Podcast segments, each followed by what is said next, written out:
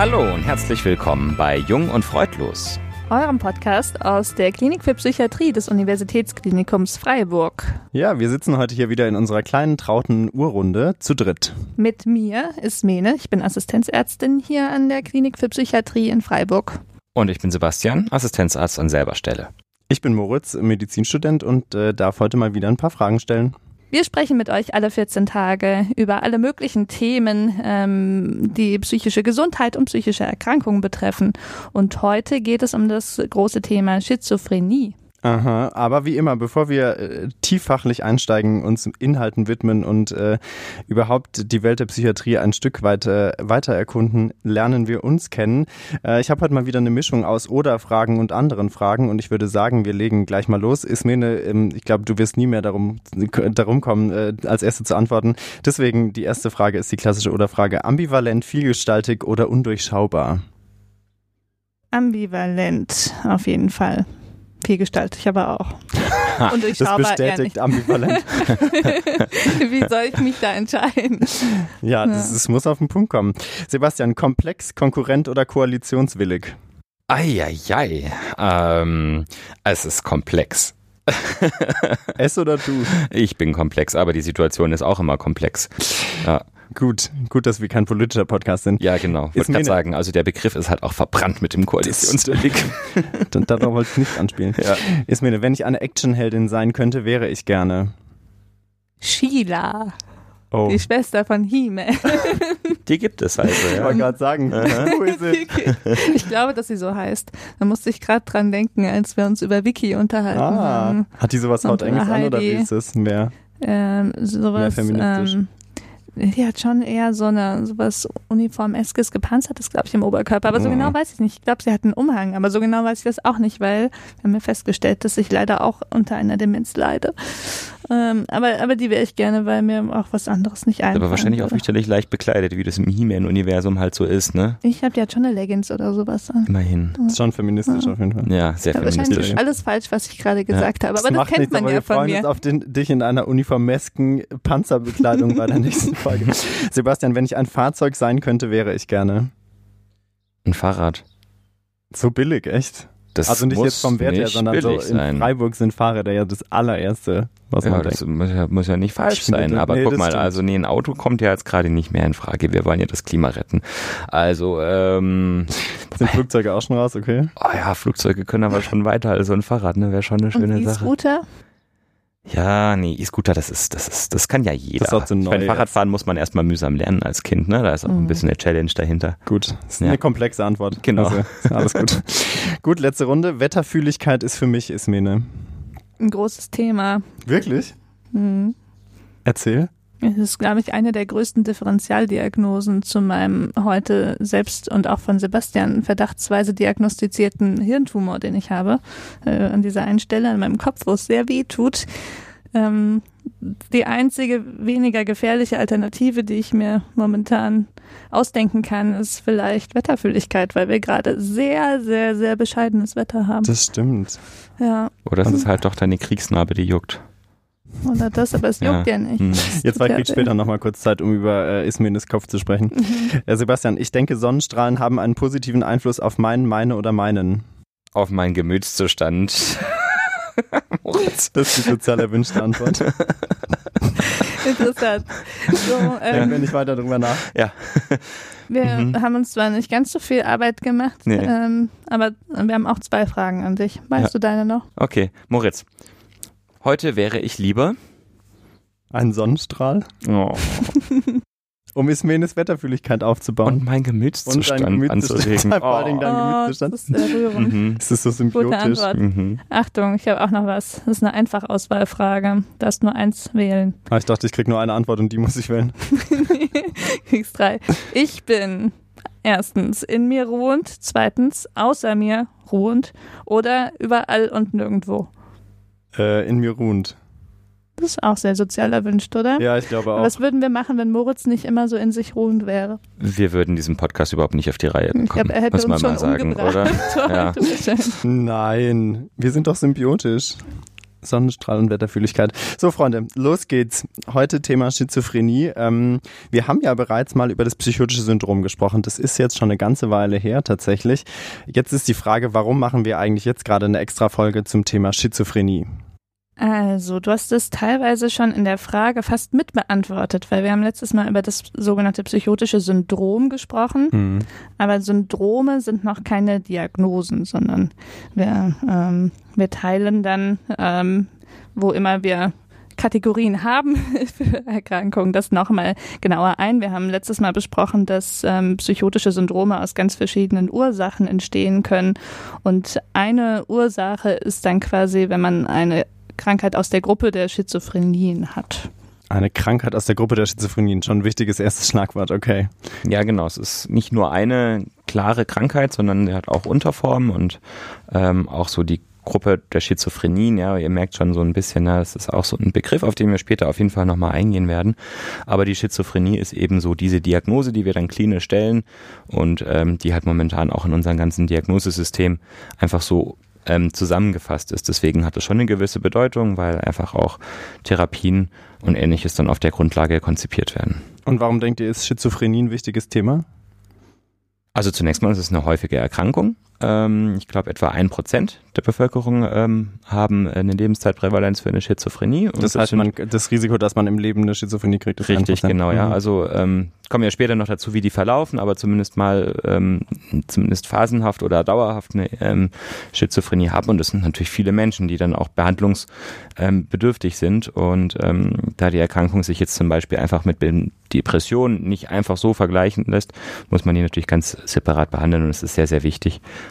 dass man auch ein bisschen drüber Bescheid weiß. Mhm. Und dazu kommt bei den Schizophrenien, dass da unserer Erfahrung nach einfach noch viel mehr Unwissen in der Bevölkerung herrscht, als es jetzt beispielsweise bei Depressionen der Fall ist. Mhm. Das konnte man auch sehen bei unserem Trailer zum Thema Psychosen allgemein. Also ich glaube sowohl ähm, über Psychosen als auch über die Schizophrenie als solche ähm, gibt es sehr viel Unwissen und falsches Wissen und Vorurteile. Deswegen ähm, sollte man auch drüber sprechen, wenn man mhm. schon die Gelegenheit hat, wie wir. Ja. Also wir merken alles in allem äh, auf jeden Fall eine lohnende Gelegenheit, sich äh, nochmal genauer mit der Schizophrenie oder den Schizophrenien auseinanderzusetzen. Und meine erste Frage, die jetzt ins Thema tiefer einsteigt, wäre, wie kann sich denn so eine Schizophrenie eigentlich äußern? Oder wie können sich Schizophrenien äußern? Also ich glaube, damit das ein bisschen verdaulicher wird, sollte man die Symptome in verschiedene Gruppen aufteilen. Mhm kann ja mal die Gruppen erzählen Ist und Sebastian füllt sie dann mit äh, mit Leben. Mit Leben. also ähm, bei einer Schizophrenie kann man sowohl sogenannte affektive Symptome haben, also Symptome, die die Stimmung betreffen.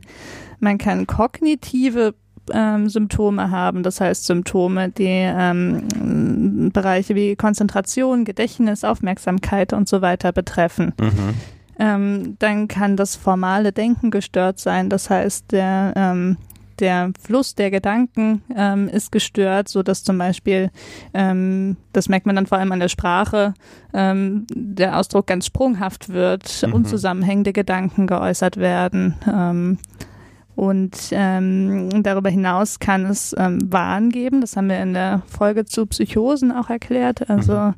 unrealistische Überzeugungen, ähm, die die meisten anderen Menschen nicht teilen würden. Ähm, dann kann es Ich-Störungen geben, also das Gefühl, dass die Gedanken von anderen beeinflusst werden können auf verschiedene Art und Weise. Ähm, es kann Sinnestäuschungen geben, sowas wie Stimmen hören und dann kann es noch ähm, Symptome geben, die die Bewegung betreffen. Also wir nennen das mhm. katatone Symptome. Kataton? Mhm. Und das heißt, dann bewegt man sich ganz viel oder gar nicht mehr oder kann ähm, einen neuen Tanz oder wie, wie muss man sich das vorstellen? Verschiedene Varianten, also ähm, die, die Extremform wäre der katatone Stupor, da bewegt, bewegt man sich tatsächlich gar nicht mehr. Und für alle, genau. die gerade auch darüber nachgedacht haben, ja, es ist auch ein Zauberspruch bei Harry Potter. Mhm. Stupor. Ne? Aber das heißt mhm. tatsächlich, man ist wie eingefroren, ne? also wie so ein... Mhm. Genau, man, jetzt sind wir schon dabei, das alles mit Leben zu füllen. Jetzt greifen wir also, das, Und das, du hast recht, ist mir ja. danke fürs Zügeln. Ich wollte ja nur kurz benennen. Jetzt geht's richtig los. Jetzt geht's Ja. ab. Sollen wir alle, ähm, alle Gruppen nochmal besprechen? Ich würde fast sagen, dass wir versuchen, das so ein bisschen, äh, vielleicht beispielhaft, einfach mal so Mhm. verschiedene F- Beispiele, wie man sich das tatsächlich dann in der Praxis vorstellen kann, dass man so eine Idee kriegt, weil das ist ja schon sehr vielseitig, was du jetzt gerade geschildert Mhm. hast, ist mir eine. Ganz genau, es ist ein Haufen Symptome und es ist Mhm. auch ähm, viele Sachen, die echt selten sind, die man also im Alltag nicht unbedingt kennt. Ja, zum Beispiel, was ist jetzt eigentlich hier irgendwo eine Störung des Ich-Erlebens? Ja, darunter kann man sich halt einfach nicht viel vorstellen. Ja. Das ist Stimmt. ganz normal. Wir sind ja ein bisschen in der äh, Folge zur Psychose schon drauf eingegangen, aber wir werden es jetzt einfach nochmal machen, Ja. denke ich, oder? Genau. Genau.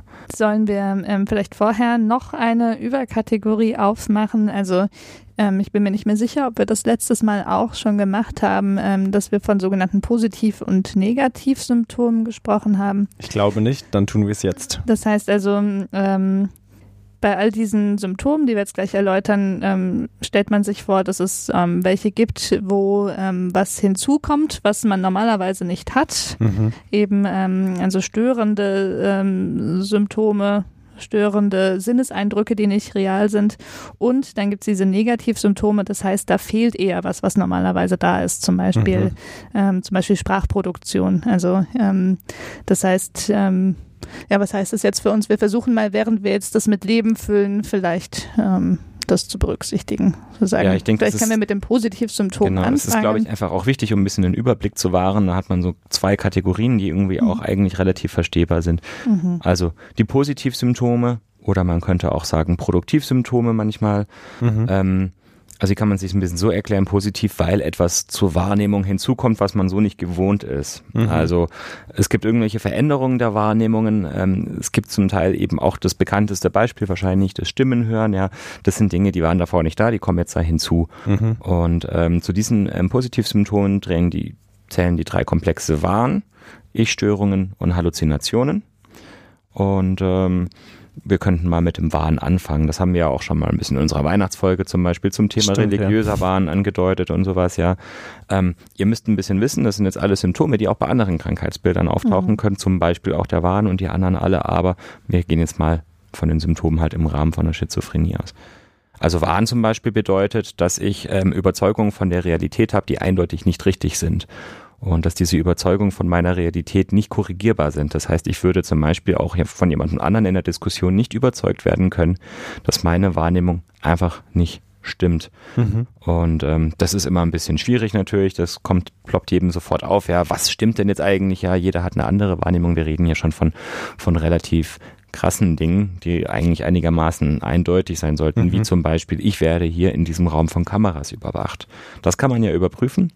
Und In zum diesem Beispiel. Raum. ja, Im das ist ein bisschen lustig. Wir, wir sitzen hier nämlich immer vor drei Kameras. In diesem Raum wäre dieses, Also Hier wäre es Argument. hier wäre es kein Wahn. Aber genau. in den meisten Ja. anderen Räumen wäre es. Mhm. Genau, aber ich hätte, ich hätte zum Beispiel jetzt dieses Empfinden, auch in einem anderen Raum von Kameras überwacht zu Mhm. werden und da sind nun mal keine Kameras, dann hätte ich einen sogenannten Wahn. Wir können den Wahn jetzt noch ein bisschen weiter äh, unterteilen. Es gibt verschiedene Formen von Wahn. Den Wahn, den ich jetzt eben genannt habe, das wäre der sogenannte paranoide Wahn. Das heißt, ich fühle mich verfolgt oder beobachtet, ähm, auch bedroht. Ähm, das ist eigentlich so der häufigste Wahn, den ich jetzt kenne. Ähm, und es kann dann eben auch so sein, dass ich dann das Gefühl habe, ich werde von irgendwie einer Institution oder von organisierten Mächten bedroht oder verfolgt. Hm. Ähm, was wir zum Beispiel ähm, auch in der Folge mit dem religiösen Wahn hatten, ist jetzt eben der religiöse Wahn. Der gehört auch dazu. Ich könnte zum Beispiel überzeugt sein, dass ich eine Beziehung zu Gott habe, dass ich der neue Messias bin. Hm. Möchtest du auch noch ein paar. Kategorien fortführen? Ähm, nee, ehrlich gesagt fürchte ich, dass wir, ähm, Zu- zu wenn wir so abdriften. ausführlich werden, ähm, Ja. ähm, viel zu lange brauchen werden. Mhm. Ich denke, das sind ja zwei ganz gute Beispiele, Genau.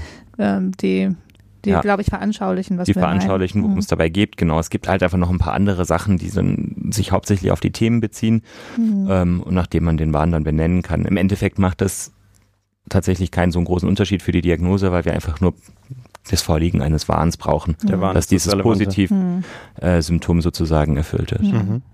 Genau, dann ähm, sprechen wir noch über die Sinnestäuschung, also ein weiteres Produktivsymptom. Mhm. Ja. Wir haben schon kurz gesagt, Stimmen hören ist wohl das bekannteste.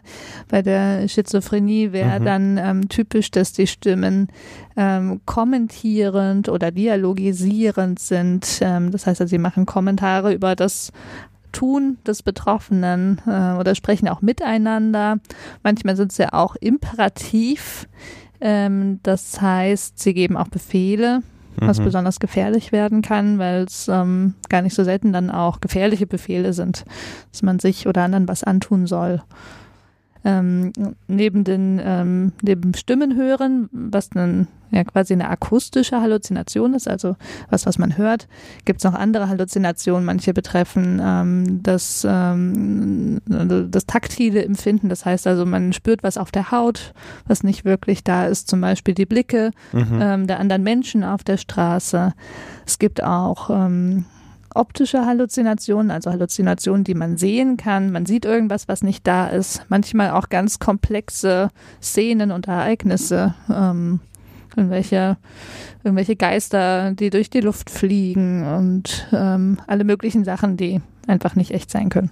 Wobei man hinzufügen muss, dass es bei den Schizophrenien echt sehr, sehr selten Mhm. ist, dass man so komplexe optische Halluzinationen hat. Also so komplexe optische Halluzinationen haben dann doch häufig eher andere Ursachen. Mhm. Ja. Ja, jetzt Ja. bin ich wieder eher in die Psychosefolge allgemein Ja. reingerutscht. Ich glaube, da haben wir Mhm. das auch schon erzählt. Mhm. Ähm, genau, also bei der Schizophrenie wäre wirklich dieses Stimmenhören Mhm. ganz typisch und Mhm. ähm, diese taktilen Halluzinationen gibt's aber auch immer mal wieder. Also typisch ist wirklich die Blicke dann im Rücken spüren. Mhm. Es ganz auch häufig gibt und die sind dann häufig bei uns in der Nachbarklinik, in der Hautklinik, dass die Menschen dann das Gefühl haben, sie haben so Parasiten überall auf, dem, auf der Haut. Ja, das nennt sich dann ähm, Dermatozonwahn. Ähm, die fühlen die aber auch gleichzeitig, das juckt und kribbelt und dann Mhm. sind, werden die wahnsinnig und müssen die ganze Zeit zum Arzt und da ist, und ist nichts zu finden, fürchterlich gequält. Ja, das ist dann halt auch so eine taktile Halluzination, die auch immer wieder auftaucht. Hm. Okay, dann erklären wir wahrscheinlich nochmal die Ich-Störungen. Genau. Also Sicherlich auch eines ein der schwierigeren Themen, ne? Produktivsymptom. Mhm. Ja. Ja, weil es ähm, ja, weil es so wenig intuitiv Ja, äh, genau, schwer vorstellbar, vorstellbar, ist, wenn man es ich nicht kennt. Mhm. Also da geht man davon aus, dass die Grenze des eigenen Ich zur Umwelt gefühlt verschwimmt. Und das Mhm. kann sich eben auf verschiedene Weisen äußern. Das kann sich zum Beispiel mal darin äußern, beziehen wir uns mal so einfach ein bisschen auf den Kopf und auf die Gedanken. Ja, man kann zum Beispiel das ganz verrückte Gefühl haben, meine Gedanken breiten sich aus. Ja, das heißt, meine Gedanken sind für jeden irgendwie sichtbar. Ähm, jeder muss irgendwie auch wissen, was ich denke. Jeder kann, sagen wir mal, in meinen Kopf reingucken. Häufig hat man nicht ein konkretes Modell, das zu erklären, sondern einfach dieses Gefühl. Das heißt, man kann dann nicht mehr so richtig zwischen sich ähm, trennen und den anderen in der Umwelt und kann nicht mehr klar sagen, wo höre ich auf und wo fangen die anderen Mhm. an. Das kann aber auch umgekehrt sein, dass ich zum Beispiel das Gefühl habe, ich könnte ähm, von anderen ähm, Gedanken sogar eingegeben bekommen. Ja, die könnten mich fernsteuern, ähm, die könnten mir irgendwelche Befehle geben, sozusagen auf dem Gedankenübertragungsweg. Ähm, oder die könnten mir Gedanken wegnehmen. Ja, ich muss dann meine Gedanken schützen, muss irgendwie zum Beispiel eine Mütze tragen, damit ähm, mir nicht einfach Gedanken weggenommen werden. Und ähm, ich kann in den Gedanken beeinflusst werden.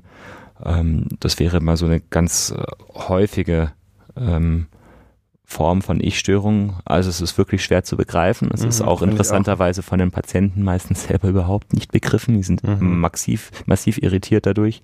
Hm. Kann man sich vorstellen, weil es ja natürlich eine ganz zentrale ähm, Komponente der eigenen Wahrnehmung betrifft. Es ist ja also wirklich ähm, so eine Ich-Auflösung, die ist ähm, sehr verwirrend. Hm. Ja. Klingt so, ja. Mhm. Hat mich schon immer in der Theorie verwirrt, muss ich zugeben. Mhm. Und eben, ich glaube, wenn man das bei Mhm. sich selber erfährt, ist es ja noch deutlich krasser. Mhm. Mhm. Ja. So, sind wir durch mit den Positivsymptomen? Ähm, ja, ich glaube, wir sind da durch. Mhm. Dann hatte ich ja noch gesagt, ähm, man kann affektive Symptome haben, Mhm, also mhm. Stimmungssymptome und das ist ähm, in der Regel dann eben in, ins Negative hin. Das heißt, da ist, man spricht man von einer affektiven Verflachung. Das heißt, man ist affektiv nicht mehr so schwingungsfähig wie normalerweise. Das ist auch schwierig vorstellbar, finde ich. Was Mhm. heißt denn affektiv schwingungsfähig? Das ist sowas, was man ja tatsächlich häufiger auch hört in dem psychiatrisch-psychologischen Kontext. Also das heißt zum Beispiel, dass die Person, wenn sie dir was erzählt, was ähm, offensichtlich ganz schrecklich und furchteinflößend ist, Mhm. dass eine schwingungsfähige Person dabei auch ähm, sich fürchtet oder man sieht es ihr an, ähm, dass sie in Furcht ist und wenn Also zum jemand Beispiel an Mimik und Gestik oder körperlichen Reaktionen, meinst du? genau Mhm. ähm, Und, und du spürst es im Prinzip auch, wenn du mit der Person sprichst. Und mhm. wenn jemand affektiv verflacht ist, dann wird das relativ teilnahmslos erzählt, ohne große emotionale Regung. So kann man mhm. sich das eher vorstellen. Mhm. So würde ich es beschreiben. Und, ja. ähm, und dazu, ähm, wir hatten ja ähm, auch über Negativsymptome gesprochen, kann es aber auch äh, bei Schizophrenien zu ähm, einem depressionsähnlichen ähm, emotionalen Empfinden kommen. Also dass wirklich äh, Energie und Antrieb und Freudempfinden ähm, weniger ist, ähm, man lustlos ist und niedergestimmt. Also das kann es auch geben. Ja, also eigentlich kann man fast das Vollbild von einer Depression haben unter einer Schizophrenie. Hm.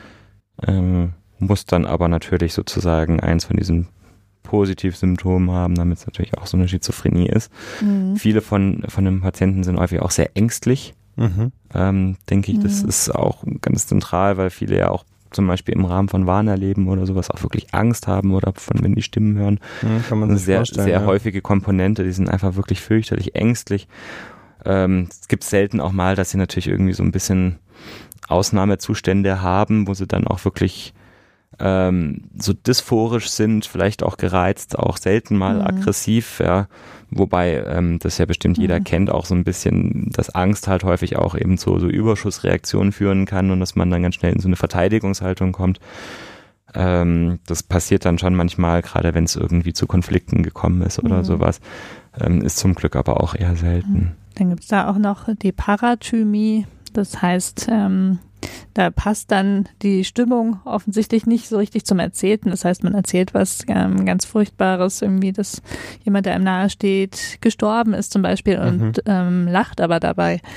Also ähm, das wäre auch eine Veränderung des Affekts. Irgendwas wollte ich gerade noch sagen, ich habe es mhm. vergessen. Könnt ihr so lange weitermachen mit der Ambivalenz, was auch nochmal ganz mhm. typisch ist.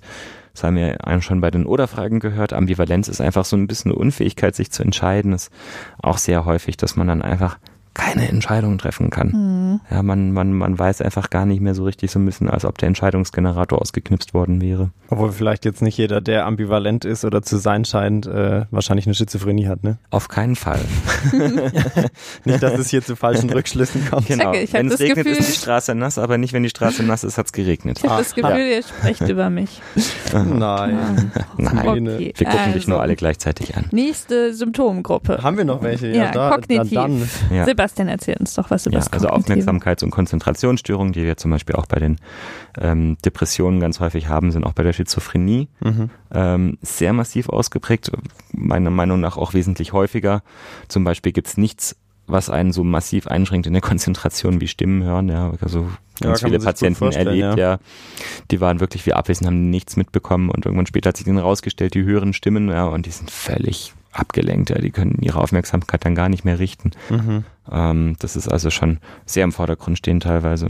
Jo, und dann noch die Katatonen-Symptome. Ähm, Katatonen. Die, Katatonen. Katatonen. Das Mähne wurde gerade so nordisch. Mhm. jo, dann machen wir jetzt noch die Katatonen-Symptome. Ja. Genau, also den Katatonen-Stupor habe ich ja schon erzählt.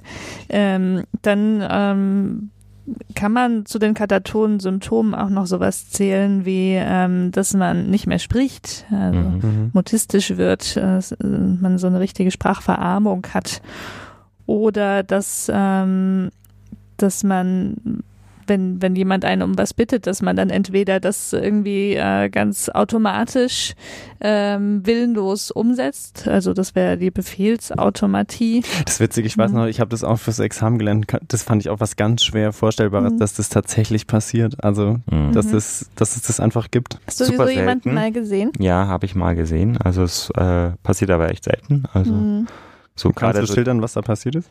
Ähm, also ich habe es auf Video gesehen, muss ich gestehen. Mhm. Aber immerhin habe ich es gesehen. Es ist dann tatsächlich so, dass ähm, ähm, es jemand war, dem man dann gesagt hat, heb jetzt bitte die Hand. Und ähm, die Hand wurde dann auch gehoben, aber verharrte in dieser Position. Ja, und die wurde gehalten, gehalten, gehalten, gehalten, gehalten. Und irgendwann musste man sich auch feststellen, okay, der Arm ist jetzt sicher sehr müde, aber die Person war einfach unfähig, selber diese Handlung oder diese Stellung wieder zu ändern. Mhm. Ja. Also es war so ein richtiger mhm. ähm, ja, so, ein, so, so eine richtige Antriebshemmung äh, eigentlich noch wesentlich gesteigerter. Ja. Also es ist ja dann ähm, das, was wir eigentlich so eine ähm, Flexibilitas cerea nennen. Ja. Mhm. Mhm. So, also, wechselnde heute sind auf jeden Fall. Biegsamkeit. Entschuldigung, jetzt bin ich dir ins Wort gefallen. Ist mir, sag's nochmal. Ich habe es versucht zu übersetzen, oder? Das heißt, Ja. nennt man Wechselnde wechselnde Biegsamkeit. Biegsamkeit. Man kann sich ein bisschen was drunter vorstellen. Ja? Also Mhm. Naja, ich finde, wechselnde Biegsamkeit, ich weiß nicht, wie viel Wachs ihr bisher gebogen habt. Ich habe irgendwie nicht so viel gebogen, muss ich ah, zugeben. okay. Vielleicht Also du darfst dir, du darfst es dir so ein bisschen vorstellen, dass du ähm, Wie, wie wenn du jemanden führst, die Bewegung führst, ne, natürlich gibt es Widerstand, ja, weil die Person nicht komplett Ja. entspannt ist, ja, aber du kannst führen, ja, du kannst die, den Arm zum Beispiel ausstrecken und dann bleibt der aber in exakt der Position verharren. Ähm, das führt zum Beispiel tatsächlich dazu, dass manche ähm, Patienten auf dem Bett äh, auf das Bett gelegt werden und dann zum Beispiel die Beine angezogen sind, die Arme sind noch oben, ja, der Kopf ist abgehoben vom Bett und die liegen wirklich nur auf dem Rücken da, wie bei einer Bauchmuskelübung und Hui. halten diese Position, ja, Mhm. obwohl die Muskeln eigentlich irgendwann schlapp machen würden und man sieht dann auch tatsächlich, die können nicht auch bei Erschöpfung in ihre ähm, sozusagen in eine In gemütlichere. Person Mhm. äh, Position wechseln, dann sieht man auch, dass das wirklich tief, tief, tief drin ist im Gehirn, Hm. ähm, diese diese ähm, Bewegungshemmung, ja, und dass das nicht nur eine Sache des Willens ist. Mhm. Ja. Aber ähm, wie du schon gesagt hast, das ist Mhm. wirklich sehr selten. Sehr selten. Ja. Ähm, da wollen wir uns jetzt nicht viel Nicht weiter reinvertiefen. Mhm. Das ist- wir nicht verharren. ja, genau. Nicht wechseln, verharren. Solange wir noch Mhm. haben, wir, haben wir noch mehr auf Lager? Ich glaube, jetzt haben wir. Also grundsätzlich, es. grundsätzlich gibt's schon noch äh, Mhm. immer irgendwie verschiedene Unterformen von Symptomen und Mhm. sowas. Es, es ist echt ein Haufen. Also je nachdem, welches Klassifikationssystem, sage ich jetzt mal in Anführungsstrichen, man benutzt. Das hat eine Mhm. lange Geschichte. ja. Vielleicht wollen wir einfach nochmal ganz kurz ähm, zusammenfassen, was wir unter Positivsymptomen ähm, subsumiert haben. Das war der Wahn, die Mhm. Ich-Störung und die ähm, ähm, Halluzinationen oder Mhm. Sinnestäuschungen. Mhm. Mhm. Und unter den ähm, Negativsymptomen hatten wir Dann die ähm, affektiven, also Stimmungssymptome, dann die kognitiven, also Konzentrations- und so weiter Symptome und die ähm, Bewegungsstörungen, also die katatonen Symptome. Ihr zwei seid auch symbiotisch heute Ja. und so pädagogisch unterwegs. Wirklich Mhm. großartig. Ähm, was man, glaube ich, tatsächlich gemerkt hat, das ist, äh, um Ismenes Worte zu benutzen, ein Potpourri von äh, verschiedenen Symptomen, wie Mhm. sich so eine Schizophrenie äh, äußern kann. Da stellt sich mir so ein bisschen die Frage, wie diagnostiziert ihr das jetzt eigentlich? Wie, wie, wie äh, kommt man auf diese ganzen Sachen? Wie fragt man die ab und wie, wie kommt ihr mit den Patienten sozusagen zu einem Punkt? Das sind jetzt viele Fragen auf einmal. Ja, wie Ja. immer. Also die Diagnostik kann man ja dazu. kann man ja gleich mal vorwegnehmen, die ist jetzt gar nicht so einfach. Also Mhm. wir müssen uns in der Psychiatrie, das sind wir eh schon gewohnt, häufig ein bisschen Zeit nehmen mit den Patienten. Und bei einer Schizophrenie kann es auch mal Tage dauern oder, oder manchmal auch Wochen. Ja. Mhm. Und, äh, manchmal weiß man es auch nicht. Es kommt natürlich immer so ein bisschen drauf an. Ähm, also ich denke mal, so eine, so eine Erstmanifestation von der Schizophrenie, die nennen wir ja selber auch alle erstmal ein psychotisches Syndrom, wenn wir jetzt zum Beispiel das Vorliegen von den Symptomen haben, die wir gerade besprochen haben. Mhm. Ja. Also in Mhm. der Regel ist es jetzt auch nicht so, dass alle gleichzeitig vorliegen. Ähm, das gibt es zwar schon, ist aber eher selten. Meistens hat man von den Positivsymptomen zum Beispiel nur eines. Und ähm, das wird auch nicht immer gleich berichtet. Mhm. Ja. Ja, kann man, Man- sich vorstellen, ja. Also wir fragen gezielt nach diesen, ähm, nach diesen Positivsymptomen zum Beispiel, weil die am ähm, kennzeichnendsten sind für die Schizophrenie, aber man kriegt das dann auch nicht immer raus. Zum Beispiel ähm, gerade, also was die Ich-Störung angeht, manche Menschen sind auch wirklich so verwirrt äh, von dieser, von dieser Veränderung ihrer Gedanken, dass sie das entweder gar nicht so richtig realisieren, dass da eine Veränderung ist oder, oder gar nicht in der Lage sind, das zu beschreiben. Bei Stimmen zum Beispiel gibt es auch häufig das Phänomen, dass die Stimmen verbieten, dass man über sie spricht. Ähm, also es gibt da so ein paar Hindernisse. Auch beim Wahn ähm, führt es dazu, dass Patienten sehr häufig sehr, sehr misstrauisch sind und sich nicht mitteilen, weil man zum Beispiel ja unter einer Decke stecken könnte mit ähm, den verfolgenden Personen. Und ähm, deswegen ist es auch wirklich schwierig, im Erstkontakt da direkt eine Diagnose zu stellen. Und ähm, sowieso müssen wir Mhm. dann immer unsere Sorgfalt walten lassen und Ausschlussdiagnosen ähm, ausschließen sozusagen. Und wir haben es ja beim psychotischen Syndrom besprochen, in aller Ausführlichkeit, was da alles in Frage kommt. Da sind organische Ursachen möglich, das Mhm. sind Intoxikationen, die da äh, möglich sind. Ja, es kann einfach auch mal nur eine vorübergehende Episode sein. Also wir haben auch ein Zeitkriterium, was erfüllt werden muss. Das heißt, wir brauchen Zeit für die Diagnose. Und ähm, noch ergänzend kann man sagen, weil du gefragt hast, wie diagnostiziert man das denn dann genau? Also man erfragt einerseits die Symptome und dann bildet man nochmal ähm, verschiedene Gruppen von diesen Symptomen, wo man dann sagt, okay, entweder man braucht äh, mindestens eins aus der Gruppe oder mindestens zwei aus der anderen Gruppe. Also da gibt es dann mhm. einfach so, so bestimmte Konstellationen, die erfüllt mhm. sein müssen, weil eben ähm, unter Umständen eines dieser Symptome ähm, auch noch nicht ausreicht. Und dann muss dieses Symptom, müssen diese Symptome auch über, wie du gesagt hast, einen Monat auch dann quasi fast ständig vorhanden sein. Also es reicht jetzt nicht, das einmal punktuell gehabt zu haben. Also und so tasten wir uns dann ran. Aber auf jeden Fall eine ganz schöne Menge Arbeit eigentlich, ne, die damit zusammenhängt. Wahrscheinlich sowohl für die Betroffenen als auch für euch. Ja, also vor allem für die Betroffenen, mhm. weil wenn die zu uns kommen, sind die natürlich immer massiv gequält und wir versuchen ja dann auch neben der Diagnostik immer auch eine Symptomlinderung anzustreben, zu strengen. Aber klar, die Diagnostik ist nicht ganz einfach. Ähm, vor allem ist eben auch die größte Hürde so ein bisschen, dass viele Patienten sich nicht vorstellen wollen, weil mhm. sie dann tatsächlich Angst haben vor der Psychiatrie oder mhm. weil sie vielleicht manchmal auch Sorge haben, davor stigmatisiert zu werden, was man ja auch sehr gut verstehen kann. Oder ja. weil sie sich gar nicht als krank empfinden. Und, ja. genau. Sondern weil mhm. sie das ja natürlich alles selbst für real halten mhm. und deswegen keine Veranlassung sehen, ins Krankenhaus zu gehen. Richtig. Ja, das kann man sich auch vorstellen. Mhm. Ich glaube, es ist schon immer mal wieder so ein bisschen angeklungen. Trotzdem würde ich euch gerne nochmal konkret fragen, was sind denn vor allen Dingen Probleme und Schwierigkeiten, mit denen die Betroffenen in so einer akuten Situation jetzt umgehen müssen?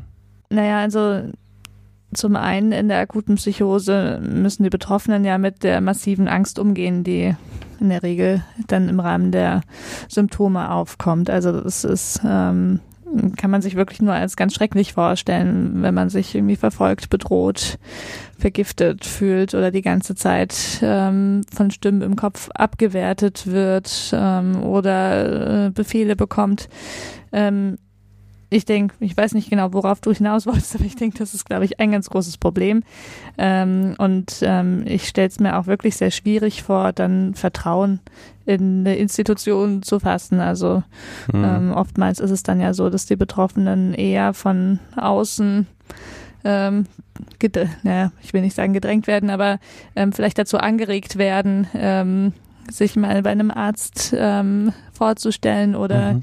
ähm, oder dass sie vielleicht sogar, weil sie sich gefährlich verhalten, ähm, ja, ein Stück weit gezwungen werden, das zu machen. Und ähm, das ist, glaube ich, wirklich schwierig in der Situation ja, zu vertrauen. Ja, kann man sich gut vorstellen. Gerade wenn man auch von, von was überzeugt ist oder wenn was sehr präsent ist, dann muss man ja erstmal irgendwie wieder so diese Grenze mhm. finden. So, was ist jetzt eigentlich meine Realität und was ist so die, die, die Realität meines Umfelds und wo, wo finde ich mich da? Mhm. Mhm.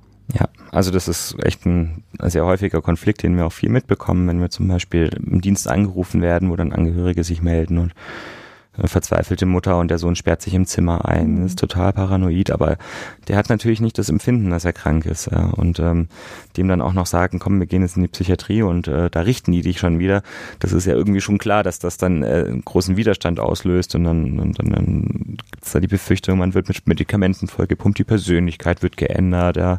Oder man hat sogar noch irgendwelche Psychiatrie äh, Darstellungen aus Filmen im, im Hinterkopf, ja, bei denen das ganz, ganz fürchterlich dargestellt wird, was einfach auch nicht der Realität entspricht natürlich, aber die, die Hürden sind zahlreich. Mhm. Also. Oder man verarbeitet eben mhm. alle Beteiligten an dem ähm, Gesundheitssystem auch noch äh, unter Umständen wahnhaft und fühlt sich dann explizit bedroht, mhm. meint dann, dass, das, dass man keine Medikamente bekommt, sondern irgendwie Gift.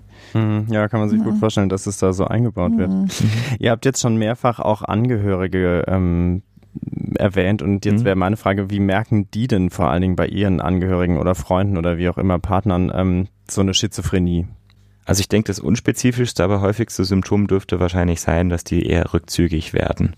Mhm. Ähm, wir haben ja vorhin schon bei den Symptomen ein bisschen kennengelernt, dass es eben sehr vielfältige Formen von Schizophrenie, ja. Ausprägungen gibt, ja, und die können natürlich auch schwer und leicht sein und natürlich ist es eine leichte Schizophrenie schwieriger zu bemerken als eine schwere irgendwo fürs Umfeld. Ähm, häufig schaffen das aber auch Betroffene sehr, sehr gut und sehr lange, das zu kompensieren. Ähm, es ist also durchaus möglich, dass Angehörige wirklich nur sehr, sehr wenig Ansatzpunkte dafür finden. Aber was zum Beispiel sehr häufig passiert, ist ein sogenannter Leistungsknick. Mhm. Ähm, was zum Beispiel in Schule, in Studium oder auch im Beruf es äh, vermehrt zu Schwierigkeiten kommt, ja, weil einfach ähm, so ein hohes Funktionsniveau, wie man es dort teilweise hat, ähm, das dann nicht mehr aufrechterhalten werden kann, wenn die Krankheit dann ins Leben tritt. Ja, die frisst dann, sagen wir mal, viel Arbeitsspeicher einfach, ja, mhm. den hat man dann nicht mehr und meistens geht man ja schon immer so ein bisschen an die Grenze seiner Leistungsfähigkeit in dem, was man tut. Ja. Und da reicht's dann häufig nicht mehr so richtig. Und ähm, was auch noch so eine Grenze der Leistungsfähigkeit ist, ist irgendwo gesellschaftliche Ereignisse und sowas. Da wird man ja auch häufig sehr, sehr stark gefordert. Ähm, und das sind meistens auch Situationen, die dann nicht mehr so gut funktionieren. Ne? Das ist jetzt super unspezifisch und nicht jeder, der diese beiden Merkmale aufweist, hat deswegen eine Schizophrenie. Mhm. Aber ich denke mal, das sind die Dinge, die man als erstes wahrscheinlich bemerken könnte. Mhm. Und was auch noch häufig bemerkt wird, sind zum einen eben Ängste vor verschiedenen Dingen, ähm, wo den Angehörigen nicht unbedingt klar sein muss, dass das ähm, dann was mit Wahn zu tun hat, sondern es ist erstmal per se Angst oder eben Depression. Wir haben ja gesagt, ähm, man kann auch depressive Symptome haben bei einer Schizophrenie. Also ich habe es auch häufig erlebt, dass Angehörige äh, mit den Betroffenen ähm, in den Notdienst kommen und sagen, die Depression ist jetzt ganz schlimm geworden. Mhm. Person okay. kann nichts mehr machen, hat keine Energie, mhm. bewegt sich nicht, eben, mhm. wenn vielleicht sogar solche Bewegungssymptome dabei sind. Ja, kann man sich vorstellen. Also auch hier ist es so ein bisschen vielseitig ähnlich wie bei den Symptomen selbst.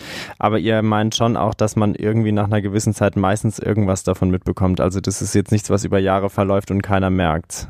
Doch, das gibt es auch. Ähm, das ist schon eher seltener dann der Fall. Also gerade bei leichter ausgeprägten ähm, Schizophrenien, sage ich mal, kann es schon auch viele, viele Jahre unbemerkt verlaufen. Also ich hatte das auch schon erlebt.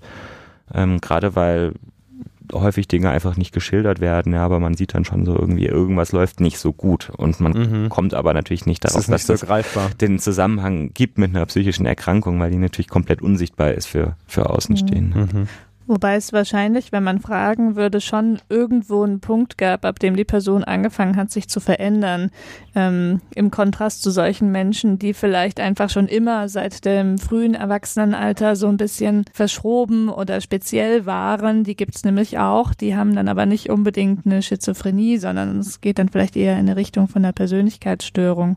Also Schizophrenie ist ja schon eine Erkrankung, die einen Beginn hat und eher dann äh, in Episoden verläuft und auch wieder äh, ein Ende hat im mhm. Regelfall.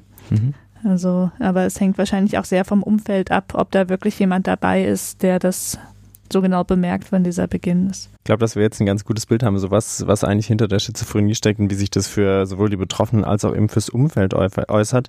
Jetzt äh, kommen wir vielleicht so ein bisschen zur, hm, wie soll ich das jetzt nennen? In der Medizin sagt man über Epidemiologie, also so ein bisschen so, wie häufig ist eigentlich was und, und, und äh, wie und wann tritt es auf. Deswegen meine Frage an euch. Sebastian, du hast es schon mal ein bisschen gesagt, vielleicht können wir es mhm. mal wiederholen. Wie häufig kommt denn die Schizophrenie eigentlich vor? In welchem Alter vor allen Dingen tritt sie dann auf? Also wir haben eine Lebenszeitprävalenz von 1% in mhm. unserer Bevölkerung. Das heißt, in Deutschland leben etwa 800.000 betroffene Menschen momentan. Ähm, mit einer Schizophrenie, wobei das ja die Punktprävalenz ist, dürfen wir die Begriffe nicht so durcheinander werfen, aber so um den Dreh dürfen wir uns das vorstellen. Also es gibt, glaube ich, bestimmt verschiedene Zahlen. Ich habe jetzt nur die aus dem Lehrbuch, hast du? Ich habe gerade nicht aufgepasst. Hm. Ich weiß nur die Lebenszeitprävalenz, ja, aber die hast aber du das, schon gesagt. Das soll uns reichen. Ich denke, mit einem Prozent haben wir etwa einen Eindruck, wie häufig es ist. Mhm, auf Und jeden Fall ist ein Prozent, klingt ja manchmal vielleicht doch wenig, mhm. aber es mhm. ist äh, schon was, was häufiger vorkommt. Ne? Also ja, muss man einfach sagen. Ja. Es ist nichts jetzt so eine absolute Rarität. Also genau, eine Erkrankung, die zwei bis drei Prozent der Bevölkerung betrifft, ist schon sau häufig. Ja, und mhm, ein Prozent genau. ist äh, also halt echt kein Kolibri mehr, sondern genau. ähm, es ist ein relevantes medizinisches Thema. Jetzt darf ich nochmal kurz anhängen, das ja. ist nicht aus was Geiles.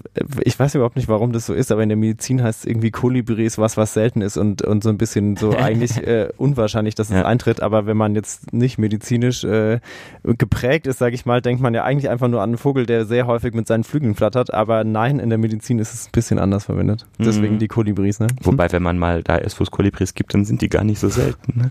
Ja. ein Absurdum. Also die Schizophrenie, ja. kein Kolibri. Ja. Ismene, du wolltest eigentlich was sagen, bevor ich mit dem Vogel angefangen habe. Mm, ich das wollte, mit dem Alter? Zu, zu, Kolibris wollte ich was also sagen. Also ich wollte eigentlich noch mit dem Alter fortsetzen. Ah, dann darfst du was ja. mit dem Alter genau. fortsetzen. Also wir haben so Erkrankungsgipfel. Ähm, bei Männern unterscheidet er sich ein bisschen von Frauen. Männer erkranken mit 15 also nicht frühestens sage ich, aber von 15 bis 35 so in der Regel, mhm. tritt die Erstmanifestation auf bei Frauen. Also späte, spätes mhm. Jugendlichenalter bis äh, genau. frühes Erwachsenenalter. Ne? Also ich dachte bei Männern 20 plus minus 5 und bei Frauen 30 plus minus 5. Okay. Oder? Also ja, das kann man bestimmt beides sagen. Es, äh, der, der Spielraum ist dann ein bisschen größer mhm. angegeben bei mir jetzt. Ihr werdet gerade aber äh, Zeugen von einem Live-Battle zwischen Ismene ja, ja. und Sebastian. Aber nee, Ismene, Ismene hat mit einem Punkt gut recht und es ist schon auch der, dass es in der Regel relativ früh auftritt. Also so mhm. spätes, spätes Jugendalter, ja, häufig gerade so ums Erwachsenwerden rum. Also bei den Männern, das erleben wir schon häufig Frauen, häufig in den 20ern. Also das ist definitiv richtig. Mhm. Ja. Auf jeden Fall keine Erkrankung, die erst mit 80 beginnt, so, ne? Naja, ähm, bei Frauen gibt's noch ähm, einen kleinen Huppel ähm, nach der Menopause. An, Man geht davon aus, dass das Östrogen... Sind die Wechseljahre übrigens. Ja, ja, ja, Entschuldigung. Genau, macht nichts. Die Wechseljahre. Nach den Wechseljahren, ja. Man hat nach den Wechseljahren weniger vom Hormon Östrogen. Das scheint eventuell so ein kleiner Schutzfaktor Aha. im früheren Leben zu sein. Also wenn man noch mehr Östrogen hat vor den Wechseljahren, ist es sozusagen ein bisschen wie ein Schutz. Ja, und genau. danach, wenn das sozusagen, es mhm. geht in den Wechseljahren herunter, dann Genau, und dann gibt es noch mal ein paar, die da wirklich erst erkranken. Was okay. es bei Männern dann in der Altersgruppe aber nicht mehr wirklich Also es gibt, gibt glaube ich, noch mal einen kleinen Erkrankungsgipfel, auch so äh, mit 55 bis 60 etwa. Mhm. Also es ist nicht komplett ausgeschlossen, in dem Alter auch noch mal zu erkranken, aber natürlich wesentlich seltener. Also okay. so der, der typische Verlauf ist wirklich der mit dem frühen Beginn. Mhm. Wow, jetzt haben wir uns auf jeden Fall intensiv mit, mit, dem, mit dem Alter auseinandergesetzt. Die, die wichtige Botschaft ist wahrscheinlich tatsächlich, dass es sehr häufig in den jüngeren Jahren vorkommt. Ja, ne? und das ist natürlich auch relevant für die Diagnose so ein bisschen, mhm. ja, weil man, muss ja auch ganz häufig am Anfang mit einer sehr unklaren, sage ich mal, Beweislage von Symptomen klarkommen. Ja. Und dann ist es schon auch wichtig zu sehen, wenn da jemand jetzt irgendwie Mitte 40 ist, das passt dann halt erstmal nicht. Ja, dann sollte man ein bisschen genauer in eine andere Richtung gucken. Mhm. Deswegen sind wir da auch so genau. Ja, auch nochmal ein wichtiger Punkt. Mhm. Ähm, nächste Frage, wie entsteht es denn eigentlich? Kann man das sagen? Ja, da ist der Sebastian eigentlich immer unser Experte für alles Neuroanatomische. Achso, ich dachte für das Fass. Achso, ja, ja, genau. Ähm, man halt, kann sich natürlich über verschiedene Wege dieser Frage nähern. Ja, welchen wollt ihr einschlagen? Ihr seid total Wir können ja, wir können ja mal das, das Thema Äthiologie kurz anschneiden, weil ich glaube, das ist relativ schnell beendet. Mhm. Es gibt viele Theorien, keine Erklärung. Punkt. Also die Theorien sind alle super interessant, aber es ist tatsächlich gibt keinen wissenschaftlichen Konsens, wie Schizophrenie entstehen. Es gibt einen Haufen Theorien und ähm, das ist immer noch total in der Bewegung. Mhm. Mhm. Also ähm, es ist, gibt auf jeden Fall eine hohe genetische Beteiligung, weil es gibt Häufungen in, ähm, in Familien. Ähm, man hat auf jeden Fall ein erhöhtes Risiko, wenn, wenn erstgradig Verwandte an Schizophrenien erkrankt sind. Ähm, so viel ist klar, also irgendwo sind die Gene, Gene auch mitbeteiligt, ja, aber es, mhm. genau, es ist nicht ausschließlich daher zu führen und naja, also man weiß es aber nicht so genau, was ist jetzt dafür verantwortlich, geht jetzt da irgendwo eine Nervenzelle unter oder sonst was, ja, es gibt ein paar Theorien, mhm. aber hm, mit denen wollen wir euch jetzt auch nicht langweilen. Eigentlich nicht. Nee, mhm. aber Risikofaktoren gibt's, gell, Ismene? Ja, zum Beispiel ähm, wird vermutet, dass bestimmte Infektionserkrankungen in der Schwangerschaft oder Geburtskomplikationen vielleicht das Entstehen einer Schizophrenie begünstigen können. Dann gibt's ja noch das große Thema ähm, Cannabisgebrauch äh, in der Lebensspanne. Das ist ja auch immer noch so ein, mhm. so ein Streit von Experten, oder? Also mhm. Also ist es jetzt wirklich ein Risiko oder ist es eher so, dass viele Jugendliche, bei denen sich schon eine Schizophrenie anbahnt, ähm, das im Sinne einer Selbstmedikation benutzen. Ähm, Die Frage nach Henne und Ei. Hm? Ja, aber letztendlich gehen ja. wir schon davon aus, dass es ein Risiko ist, ähm, wenn man wenn man früh äh, THC konsumiert. Ähm, es mhm. gibt noch an Risikofaktoren. Also zum Beispiel interessanterweise haben Menschen in Städten ein höheres Risiko an Schizophrenie zu erkranken als Menschen auf dem Land. Also wie groß muss die Stadt sein dafür? Das weiß ich nicht. da müssen wir in die, Studie, in, die, Studie, nachgucken, wie die Stadt definiert wurde. Auf jeden Fall lässt sich das aber tatsächlich ähm, so unterscheiden. Und ähm, ja, jetzt haben wir halt eine Korrelation. Wir wissen, es in Städten häufig, also jetzt können wir überlegen, welche Faktoren sind womöglich dafür verantwortlich. Ist das mhm. Stadtleben so anstrengend oder ist das Landleben so gut oder gibt es auf dem Land andere Faktoren, wie zum Beispiel mehr Exposition gegenüber ähm, Keimen, die auch Tiere haben oder was weiß ich. Also das ist zum Beispiel auch eine der Theorien, dass das vielleicht tatsächlich ein schützender Faktor ist.